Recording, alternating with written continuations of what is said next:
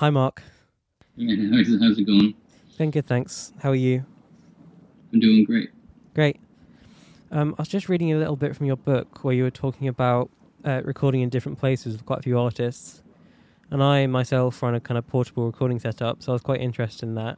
Could you maybe talk about some of those albums that you've worked on, recording in unusual places?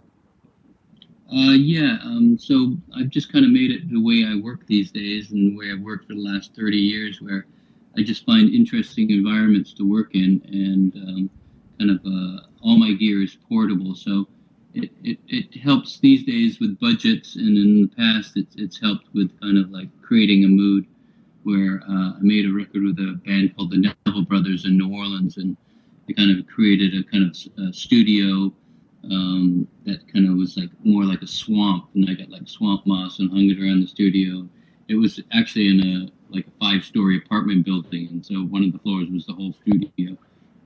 And then on other records, uh, they they were just kind of like in cool either churches or um, theaters. There was a I had a studio called the Teatro for a while, and that's where I made uh, a lot of records and finished uh, Bob Dylan's Time Out of Mind record there, and um, another record called uh, by Willie Nelson called uh, called the Teatro. So yeah, so I, I found that by creating these little studio installations, that they they actually have a sound for each record. So uh, by working in a normal conventional studio, you fall into all uh, same old studio tricks, where if you're working in a new environment, you're you're going to create different sounds. And so my whole thing is about creating cool new sounds that nobody's ever heard before. So you get these sounds by working in these type of environments. Can you think about any particular instances where the room ended up being like a real problem and you had to use a lot of kind of manipulation afterwards, or has it normally been all right? Uh, it's always been the reverse for me, where the room is actually added to the recording for the for the better. And especially like on uh, Tom Waits' Real Gone record, where I was recording uh, his record in a, a little old schoolhouse outside of uh, town where he where he lives in the country. And um, so I had some microphones in the bathroom, and one of the the drummer was in there uh, uh, taking a pee, and after he, we had a microphone in there so we could hear him going in there, and Tom had asked, like, what's that sound? And so I said, oh, Brain's in the bathroom. And then so after that, we heard Brain come out of the stall, and the door slammed, bang, and Tom goes, what was that? And I go, that was uh, the bathroom stall door closing. He goes, I want to use that on the record. So I had to go in there and tell Brain that he's going to play the bathroom door, and then so he would slam it in rhythm, boom, boom, boom, boom. And so I was recording it, and so, you know, bathrooms always sound super exciting. So um, so the, um, one of the songs uh, on Real Gone has got this kind of like crazy door sound on it, and then I I got him to slap a piece of wood against the wall, so that was the snare drum. And so I, I wouldn't have got these kind of sounds if I was working in a conventional studio. Are you normally recording the whole band together at once then, in those sort of spaces? Yeah, so that, that's a bit of a trick of mine. That's how I kind of create a lot of these records, by uh, having everybody play in the same room all together. And I usually tend to have um, find locations that have high ceilings, because they benefit me by having um, the height of the ceiling. It, it allows the sound to go up and doesn't come back down, where if you're recording in like an apartment or uh, a room or garage or whatever, where the ceiling is low, the sound has nowhere to go but into the microphones, uh, drum mics and stuff like that. So this way I, I can control everything just like you would isolate it. And I would take all the guitar amps and I would isolate them. So usually it's just the whole band in the room with the drummer. And so sometimes you get some interesting effects, where if I have effects on the voice, um, the drums are bleeding into the vocal mic a little bit. And so you get like these slaps or reverbs that you wouldn't norm- wouldn't normally get. So I think uh, there are interesting ways of uh, working that I found that work to my benefit for the sounds of these records. Do you normally go in kind of trying to control bleed a lot, or do you only deal with it when it becomes a problem? Um, yeah, bleed is, is like like I said, if it's a if it's a tall room, uh, I usually get away with, you know, you can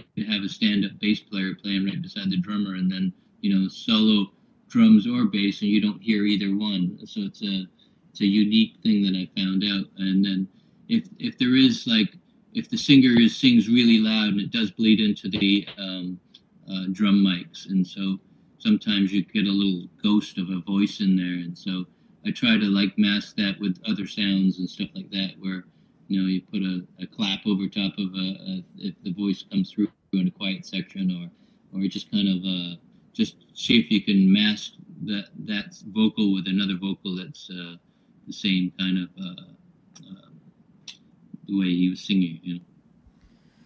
If it's all right with you, I th- thought it would be nice to go through some different instruments, talk about your approaches to recording them, and of course it varies a lot project by project, but maybe if we start with the drums, in general, do you have a kind of certain approach or favourite mics or techniques?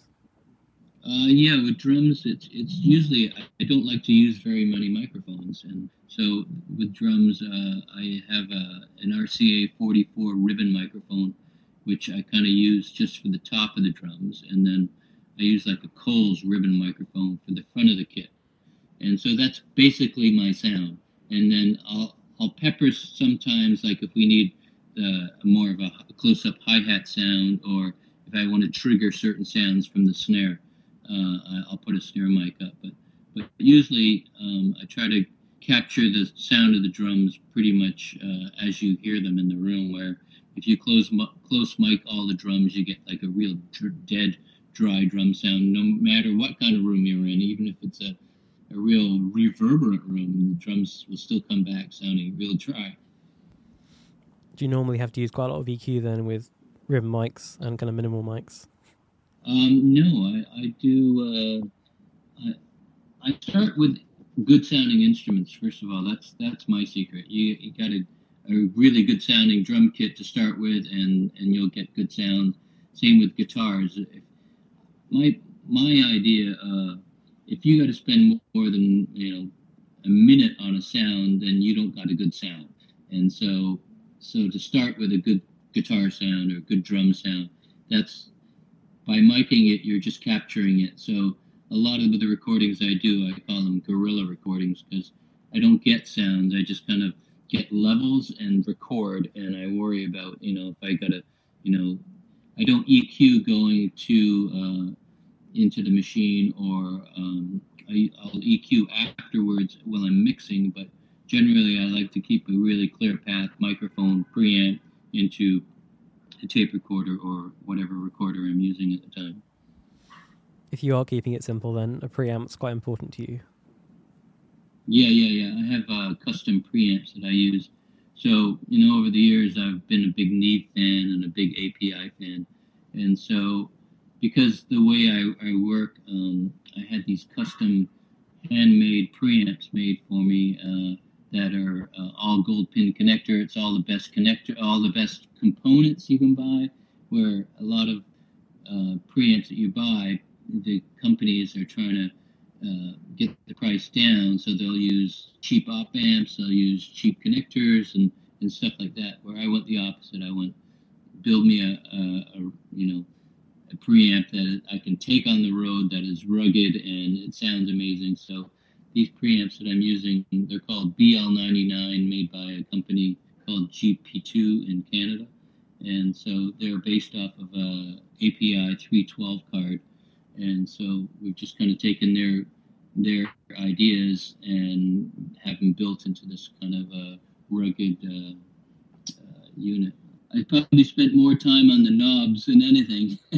So I kept on coming back with these knobs, like, no, I don't like them. And I found these knobs off of old leak amp, and uh, this, this is from the sixties. And so I liked the way they felt. And then I ended up um, uh, with with the actual pot themselves. I went with a detented uh, pot, so that way you could count how many uh, um, de- detentions you have to find that same same uh, setting. So, you know, by having no E Q, just plug your microphone in and just make sure you get your same setting on there, and you get the same sound every time. So um, it's been uh, a kind of a secret little tool for me.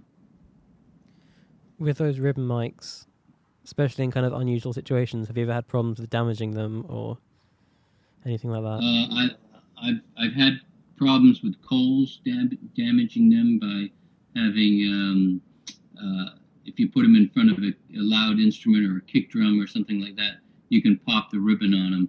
But I came up with this technique where you um, you tape a pencil down the center of a Coles microphone, and you can put it pretty much right on a kick drum, and it's not going to break it. And, um, I've probably broken maybe five Coles in my life, and the the R C A forty-four is indestructible. You could drop it off a building, and it'd probably still work. I guess moving on to electric guitar, if you had favorite mics and techniques. Um, I'm a big fan of this microphone called the Sennheiser four oh nine. It's got a gold front, and I'm not sure if you ever saw um, the inside cover of uh, Pink Floyd's Dark Side of the Moon. There's a, it came with a poster, and it's got a picture of uh, um, uh, uh, David Gilmour singing into one of these Sennheiser four oh nines. And so what it is, is they're a big diaphragm uh, uh, dynamic mic, and so I like to use them on drums, I like to use them on guitars, and so it's a, it's, you know, it's the microphone, you know, Neil Young always uses on his guitar live, and so I used it on his record that I made with him also, and so yeah, so I always carry a set of four oh nines with me, and and uh, I like this other microphone called the A K G D twelve, which uh, it's a kick drum mic, it's a square block of a mic, but it's it's, it's the only one I like to use on kick drums because it's got a, a fatter sound. So moving on to bass, if you had any favorite mics, techniques? Um, I have a technique for bass that um, I particularly kind of just kind of not discovered lately, but uh, I start with the bass guitar itself, where I've been really enjoying um, like when you use a Hofner bass guitar, there's a certain thing that happens where the frequency, it's kind of like a two fifty bump that this that those basses have. And for whatever reason, when you listen on a small speaker or in, uh, or out of your phone or whatever, the basses are super clear. I'm like, wow, this is pretty interesting. So I found this other bass called a E B two, um, made by, I think it's made by Gibson also. It's a sixties, looks like, um, you know, uh, uh, one of those Mickey Mouse shaped kind of guitars, like a E S or whatever. And um, so, yeah, so that bass also has this little button that you push in and it gives you this punch. And so I, I, I always just take those kind of basses and go direct with them. Don't use a bass amp. And that's been my sound, you know, for the last, you know, couple of years, where um, I just get the best sounding instrument and then just going in line into the, uh, I have in these preamps, I've got uh, special kind of um, preamps inside of them for direct inputs. And so it's actually a completely separate op amp that I'm using to the, to the um, microphone preamp inside these, uh, these pre, uh, preamps I'm using. So Uh, so it, it comes through super punchy, and like I said, I, I get this bass sound that is super clear on a small speaker, which if you're using a P bass or um, other basses that are, you know, uh, or jazz bass, they tend to be nice, big, and warm, warm sounds, but they, they don't tend to be super clear and poke out uh, on, on a smaller speaker. So I, I don't know w- what it is, but I... I always kind of go with this frequency, uh, two hundred fifty hertz, and give that a boost, and that seems to help on those basses too. And maybe rolling off a little bit, a bit of the bottom too, to, for clarity, so it's not too boomy. Um, but yeah, that, that's been my technique with bass over the years. Are you recording with headphones then normally, with everyone playing live? Um, no, I used a speaker system that's pretty big and has eighteen inch subs, and uh, I stack a bunch of um, Dyna Audios on top of each other, and uh, I usually have everything coming out of the speakers super loud, and um, uh, I try to get get it so the vocals, uh, so the singer can sing into like a Beta fifty-eight or a Shure fifty-eight uh, with the speakers on, so that they can hear themselves super clearly without headphones, and um, and I'll have guitars, drums, everything coming out of the speakers. I just want it to sound like a, a record that they're singing to, And so this has been a, a technique that I've used over the years where instead of headphones, I'll I'll just cut with the speakers on loud. And, you know, working in a large room, you, you again, it's like low um, ice, uh, leakage kind of thing into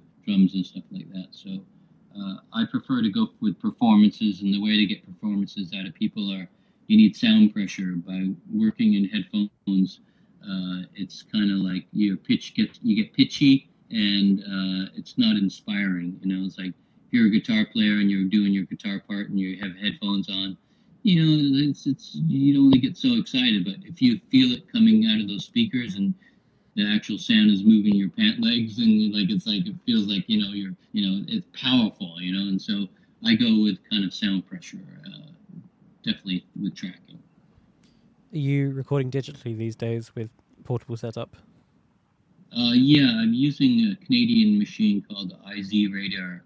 It's a twenty-four track uh, digital machine, and it works just like a tape recorder, and because I grew up on tape, uh, I like to use it because it's got a, a play button, a rewind, and it's got a, a kind of a jog wheel for editing, and so it's all really familiar from the old days. And but I think this is the best sounding digital recorder out there. Uh, you know, I've A B'd it from against Pro Tools, Logic, you know, everything out there, and this just wins hand down every time. So uh, I think that. Um, uh, I'm going to continue to use this. I am limited to twenty-four tracks on, on one machine. I can link them up to another machine and do forty-eight, but I tend to make most of my records with a limitation of uh, twenty-four tracks and and usually twenty-two tracks because I like to mix back into the machine. So I come out of the console back into the, and through my preamps line input.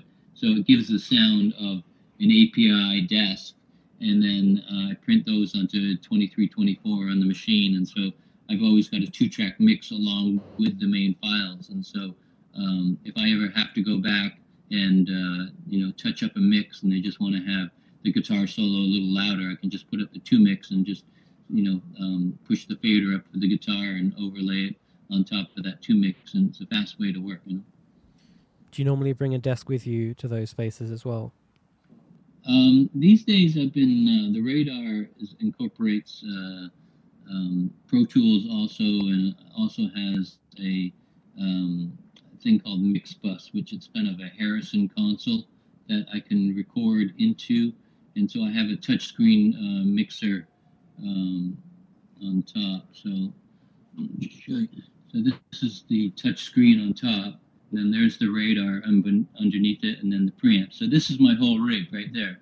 And then so um, so I, I use the touch screen to when I do these kind of guerrilla recordings out there. And then I come home, and then I, I mix off a Tascam desk because it's small. It's, you know, it does everything I need it to. It's automated, and it recalls all my mixes. And, and then, you know, I have all external effects. So I've got, like, Eventides and... Um, I, my, one of my secret weapons is the Lexicon Primetime and uh, T C Electronics Fireworks. They're, they're kind of like um, cool little kind of uh, effects. So I tend not to use plugins uh, when I mix, and I try to make it as organic as I can. And I think that's my mixes kind of, um, they, they, they come around and they sound more uh, analog than digital. Recording things like acoustic guitar in those spaces, is that difficult with everything else coming through the speakers? Um, I have a technique for, uh, I'll track with an acoustic guitar with a D I, uh, so that way you can't use a mic in a room when you're blasting like that. And then I generally come back and then do uh, overdubs with uh, acoustic instruments like uh, acoustic uh, guitars, and mandolins, um, and so on. So anything like a piano also. Sometimes I'll, I'll track with the piano in the room, and if the leakage is too bad, then I'll I'll just overdub the piano again acoustically. And uh, but generally, I've been having really good techniques. We just jam in two fifty-sevens in the top top holes of the piano, close the lid, and put some blankets on it, and it's it's pretty pretty uh, pretty isolated. I'm pretty amazed by it, and it sounds pretty damn good. These fifty-sevens are just cheap mics, but they just really uh, they just I've been getting crazy cool guitar, I mean, piano sounds. were you using uh, Shure fifty-eight for people like Tom Waits on those projects too? Um, it's, uh, Tom Waits, yeah, it was uh, it was it was funny because Tom came to me with a Tascam four track that he had been doing these recordings in his bathroom late at night, where he was doing these uh, mouth rhythms, and he just kind of like have a fifty-seven plugged into this Tascam uh, tape um, cassette recorder, and he didn't know how to record, so he just turned everything up full, right? So he was, he had the microphone in his mouth, and he'd be doing these mouth rhythms, and like, and then it was overloading the tape, and it was they were coming up with this cool overloaded distortion that that um, I thought sounded amazing, and so I told Tom, I said, well, when we make your record, you know, we'll re-record all these with, like, nice, better-sounding uh, uh, microphones and, and get a, you know, more hi-fi sound. And so what happens is I got into the studio, and I couldn't replicate the sound that I was getting out of this four, four-track cassette uh, Tascam. And so I ended up using those those sounds because the bass that he was getting was better than any bass I was ever hearing, you know, you know it was like, they were like kick drums and snares at just these mouth rhythms. And so, and then he would hit like, um, get a pan from his kitchen and like, Pong! And it's because it was overloaded. It just had this wicked kind of uh, tanky sound, like uh, like he was hitting like, you know, a submarine or something like that. And so uh, I ended up using these four track uh, uh cassette recordings for this record called Real Gone, and we overdubbed on top of those, and a lot of time that was just the it was just those mouth rhythms with him putting a vocal on top of it.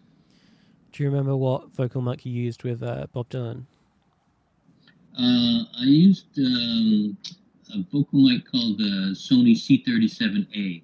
Uh, it's a tube microphone, and I used it on uh, a record called Oh Mercy, and then another one called Time Out of Mind. And so Bob doesn't like to wear headphones in the studio, so you have to have a set of stereo speakers set up in front of him. So um, it, it works good. You know, we we worked uh, in on uh, Oh Mercy, everybody all in one room. Like he was in the room with the console, and his voice would come out of uh, a set of monitors that they would have set in front of him so he could hear himself and hear the drum machine or whatever, you know, he needed, uh, just like a live situation. And then uh, on the Time Out of Mind record, uh, it was a big spitty room in Miami, and we did have high ceilings, but it, the room didn't sound good, and ended up I uh, had to have these uh, set of stereo speakers set in front of him so he could hear the track because he wouldn't wear headphones. So yeah, so it was uh, kind of two different techniques, but they both worked well for each record. Is there a certain kind of pressure with working with artists with a kind of long legacy like that in terms of what people expect their voice to sound like? Um, I've been lucky because uh, I, especially with Neil Young and, and Dylan, you know, I came up with these sounds vocally for them that um, they just liked automatically. And, you know, it's, it's the delay that I put on their voice along with um, sometimes I do like a little pitch up, pitch down kind of thing. Uh, Uh, slightly, but just enough to give it this kind of airiness around it, um, which a lot of people um, point the finger at Phil Collins' vocal sound, but I, I kind of use it in a way that it just kind of more airiness around it. And I, I was working with Robert Plant uh, uh, at one time, and I had put it on his voice, and I thought it sounded amazing. And he goes, "Mark, you have to take that Phil Collins sound off my vocal line. I only have like, like long echoes and reverbs on my voice." And I'm like, okay. And so I ended up getting a cool sound, but uh, he just didn't like that, that technique where I was using with, with Dylan and uh, um, stuff like that. Do your methods change much when you're working with producers like Daniel Lanois as opposed to stuff you're producing yourself? Um. I've been lucky, you know, over the years, you know, definitely working with Dan, because um, he's more a musician and plays with the band, and he's more in with the band. And so everything has always been left up to me on how I mic it and, and how I make it sound. So a lot of those sounds on those records are are, are my sounds because um, that's the way I recorded it. And and his sound, you know, with his kind of guitar sound that he came up with, makes those records sound a little more dreamier than um, than with somebody playing without. Because his his whole technique is he runs his guitar through a, um, a chord delay, and that's got certain repeats on it, and you know, certain delay times that kind of uh, he plays over top of each other, and so you hear a lot of that stuff on the U two records, and he kind of came up with that sound, and Edge kind of took it over, and so so yeah, definitely with with with uh, those records, and and even with Tom and uh, Neil Young and um, Dylan, they've they never questioned their vocals or any of the sounds. I just would play it back; they would just love the way it sounded immediately, and so that's I try to impress uh, because of the speaker system I'm using and. And the way I've, I've just kind of grown, where when we record it, I play it back, and I want it to sound better than what they thought it would sound originally. And so I usually win them over on that on the first playback. So uh, it's a bit of a, a, a trip for me also. Does anything jump out in your memory about working with R E M? Um, yeah, um, I was working in New Orleans uh, on uh, the Monsters record, and so they had asked me to come in without their producer and just kind of kind of go through all the songs and stuff like that. So uh, it was in this big, huge mansion uh, in New Orleans, and so the control room was in this big front entrance, uh, the ballroom, really, of this house. And so um, I had it set up so the console, and so behind that you had a bunch of couches and, and coffee tables, so it was kind of the hangout area, and but you recorded in that area also. So Michael would be laying on the couch, you know, and just singing in the room, and I would run over and pass him a microphone, and I'd say, let's put that idea down. And it's like, he goes, what? I, I can record laying on the couch like this? I go, yeah, yeah. And so I had him piping through the speakers, and so he really started to get off on being able to not have headphones on, playing with the, the, the speakers on super loud, hearing his voice like it's like on a record, and, you know, with the effects and uh, delays and stuff I had on his voice. So, um, yeah, it, that was uh, an interesting kind of period for them, because they had only worked in sterile studios before. So working in this environment, they they really dug being a, a, the freedom that they had. Do you remember what mic you often used on the final takes with Michael?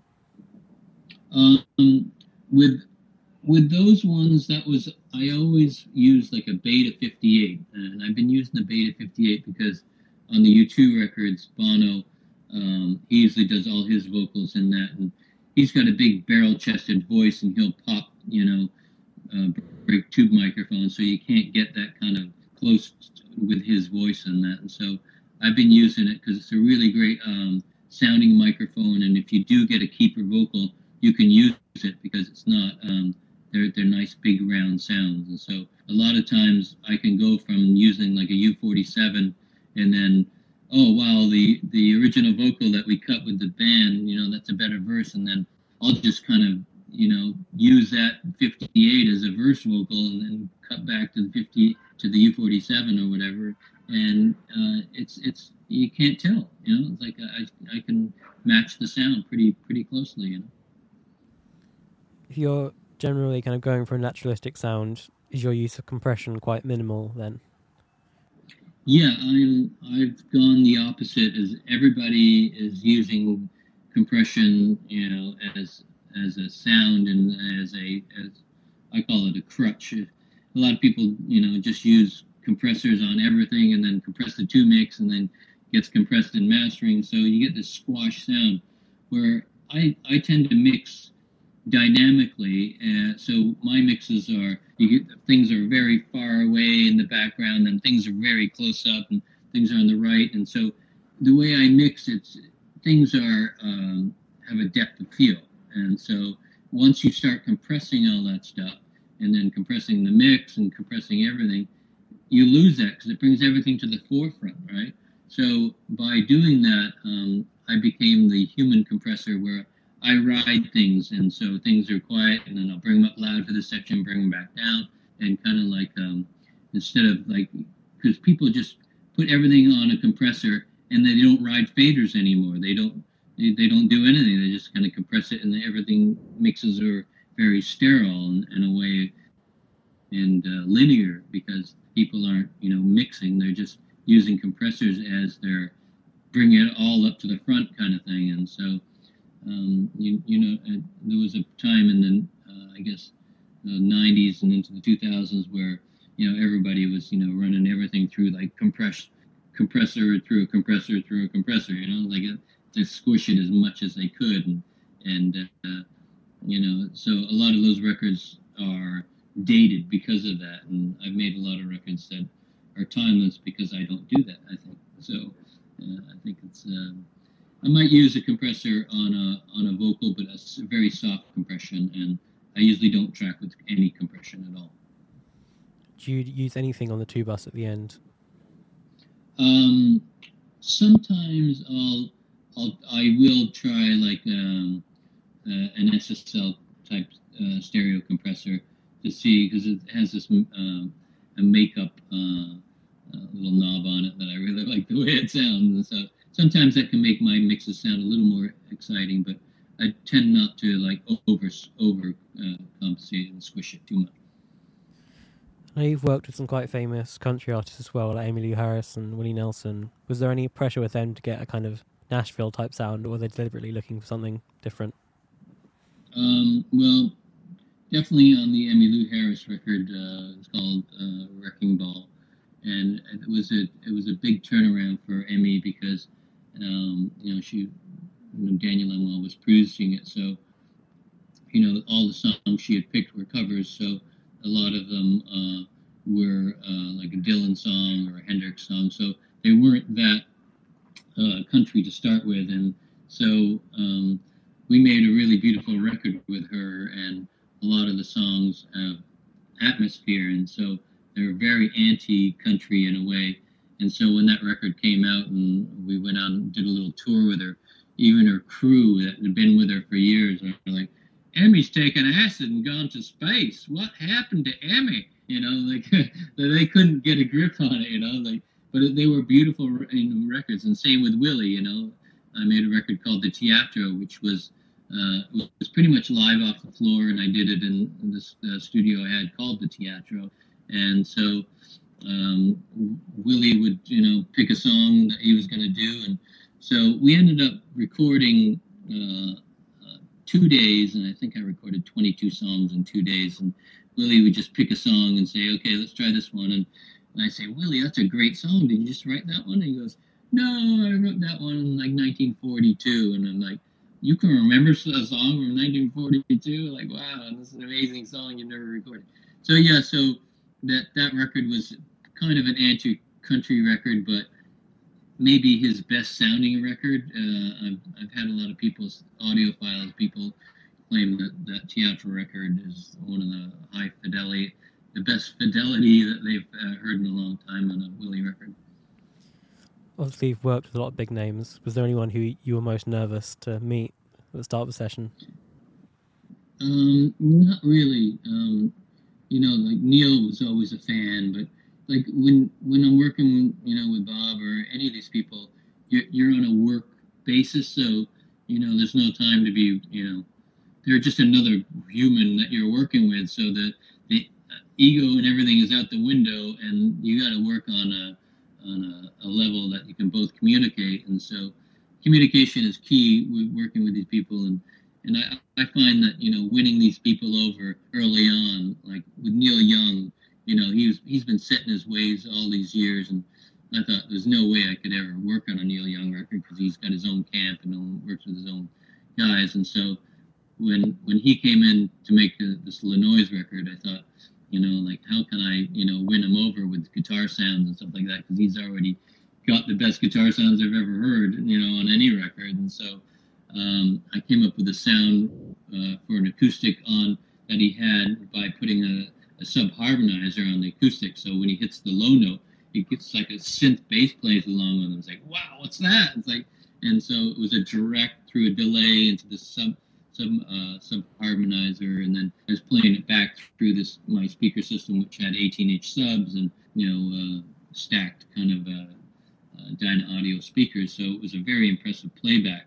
So when he played the acoustic, it was like he was getting this uh, sound that he, you know, had never heard before from acoustic. And so that excited him, and so I kind of won him over with that sound. And then he said, well, and I think we were, it was another song called Walk With Me, and he said, well, I brought my uh, uh, Les Paul guitar, which he calls Blackie, and so it was supposed to be an acoustic record, so he said, let me try this one uh, with the, the electric, and so I piped his guitar through two little tweed amps, and and so the the subharmonizer was still on from the last track, so when he plugged in and turned it in, turned it on, I turned up the speakers, and then he just hit that chord, and it was like the biggest guitar sound he'd ever heard, you know, with the subharmonizer on it. And so he was just like, his face lit up and big smile. So he, that just kind of made him play this certain way. So I think by, you know, by exciting people and getting them to hear sounds that they, you know, that are really impressive, I think that really helps, you know, with with working with them, you know, and so that way you're you're not uh, intimidated by them at all and stuff like that. So, yeah, I, I've never had any problems with, with that. I guess to finish up, do you want to talk a little bit about this book that you've written that's just come out, and maybe any other projects that are coming up that you're excited about? Um. Well, what's going on is uh, I'm just kind of getting back into into uh, to work because. Um, About a year and a half ago, I got diagnosed with uh, uh, melanoma cancer, and it spread to my liver and my brain, and so I had to take a year off of everything, and uh, and it got kind of spooky at one time, and I wasn't sure if I was going to make it. So um, I I was kind of like writing down kind of like uh, uh, my life kind of, you know, for um, for my website. I was trying to like put something together for my website, and so I started writing, you know, a little bit of history on myself. And so I ended up, I couldn't stop once I started, so I started to de- dedicate every morning to noon to writing.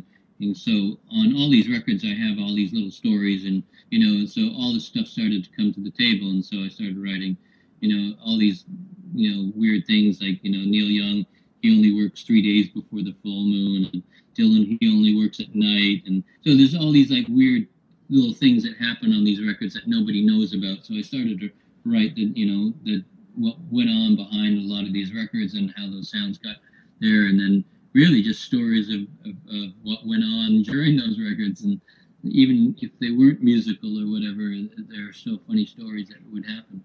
So I ended up with a book, and so I've just put out this book called Listen Up, and it's a, it's about all these uh, people I've worked with over the years, and so from Robert Plant to Bob Dylan, Neil Young, Tom Waits, Iggy Pop, and so it's each chapter is kind of based off of those records, and so there's there's funny stories, there's scary stories, and there's um, so it's it's it's really a kind of a book based off of uh, uh, stories that they told me and stories that were that happened during the making of these records. So. Uh, if you're interested in in any of these people, go out, pick up a copy of uh, Listen Up. It's on Amazon, and I think it's coming out in, in the U K uh, on the twentieth of this month, so um, I'm sure you could probably still get it off Amazon before then, but uh, if you get a chance, Listen Up. That'd be great. Great. I'll post some links to it in the description so people can check it out if they're interested. That'd be perfect.